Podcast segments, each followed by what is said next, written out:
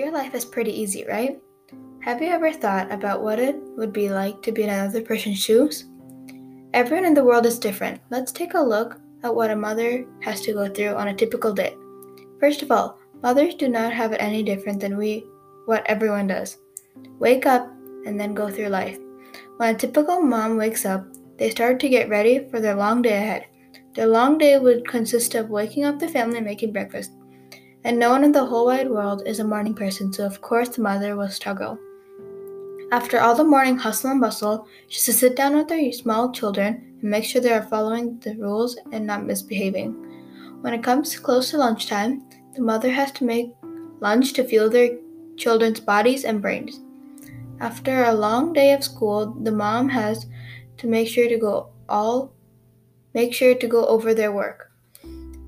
Work never ends for a mother. While the children finish up their chores and homework, the mother still has to do a lot. Afterwards, the mother has to clean up the house or maybe even water the plants. They feel exhausted, but they're still not done. Her kids need some fresh air and exercise and can't be cooped up in the house on their devices. So she takes them to the park and lets them get the vitamins and exercise they need. Next, she can head home and take a bath. While her children shower, she can start on their last meal and eat together. Finally, once her children are asleep, she can rewind and watch some TV before bed. As the day slowly ends, she gets ready for bed and is fast asleep in matter of seconds. Mothers have it hard, having to clean and take care of their children.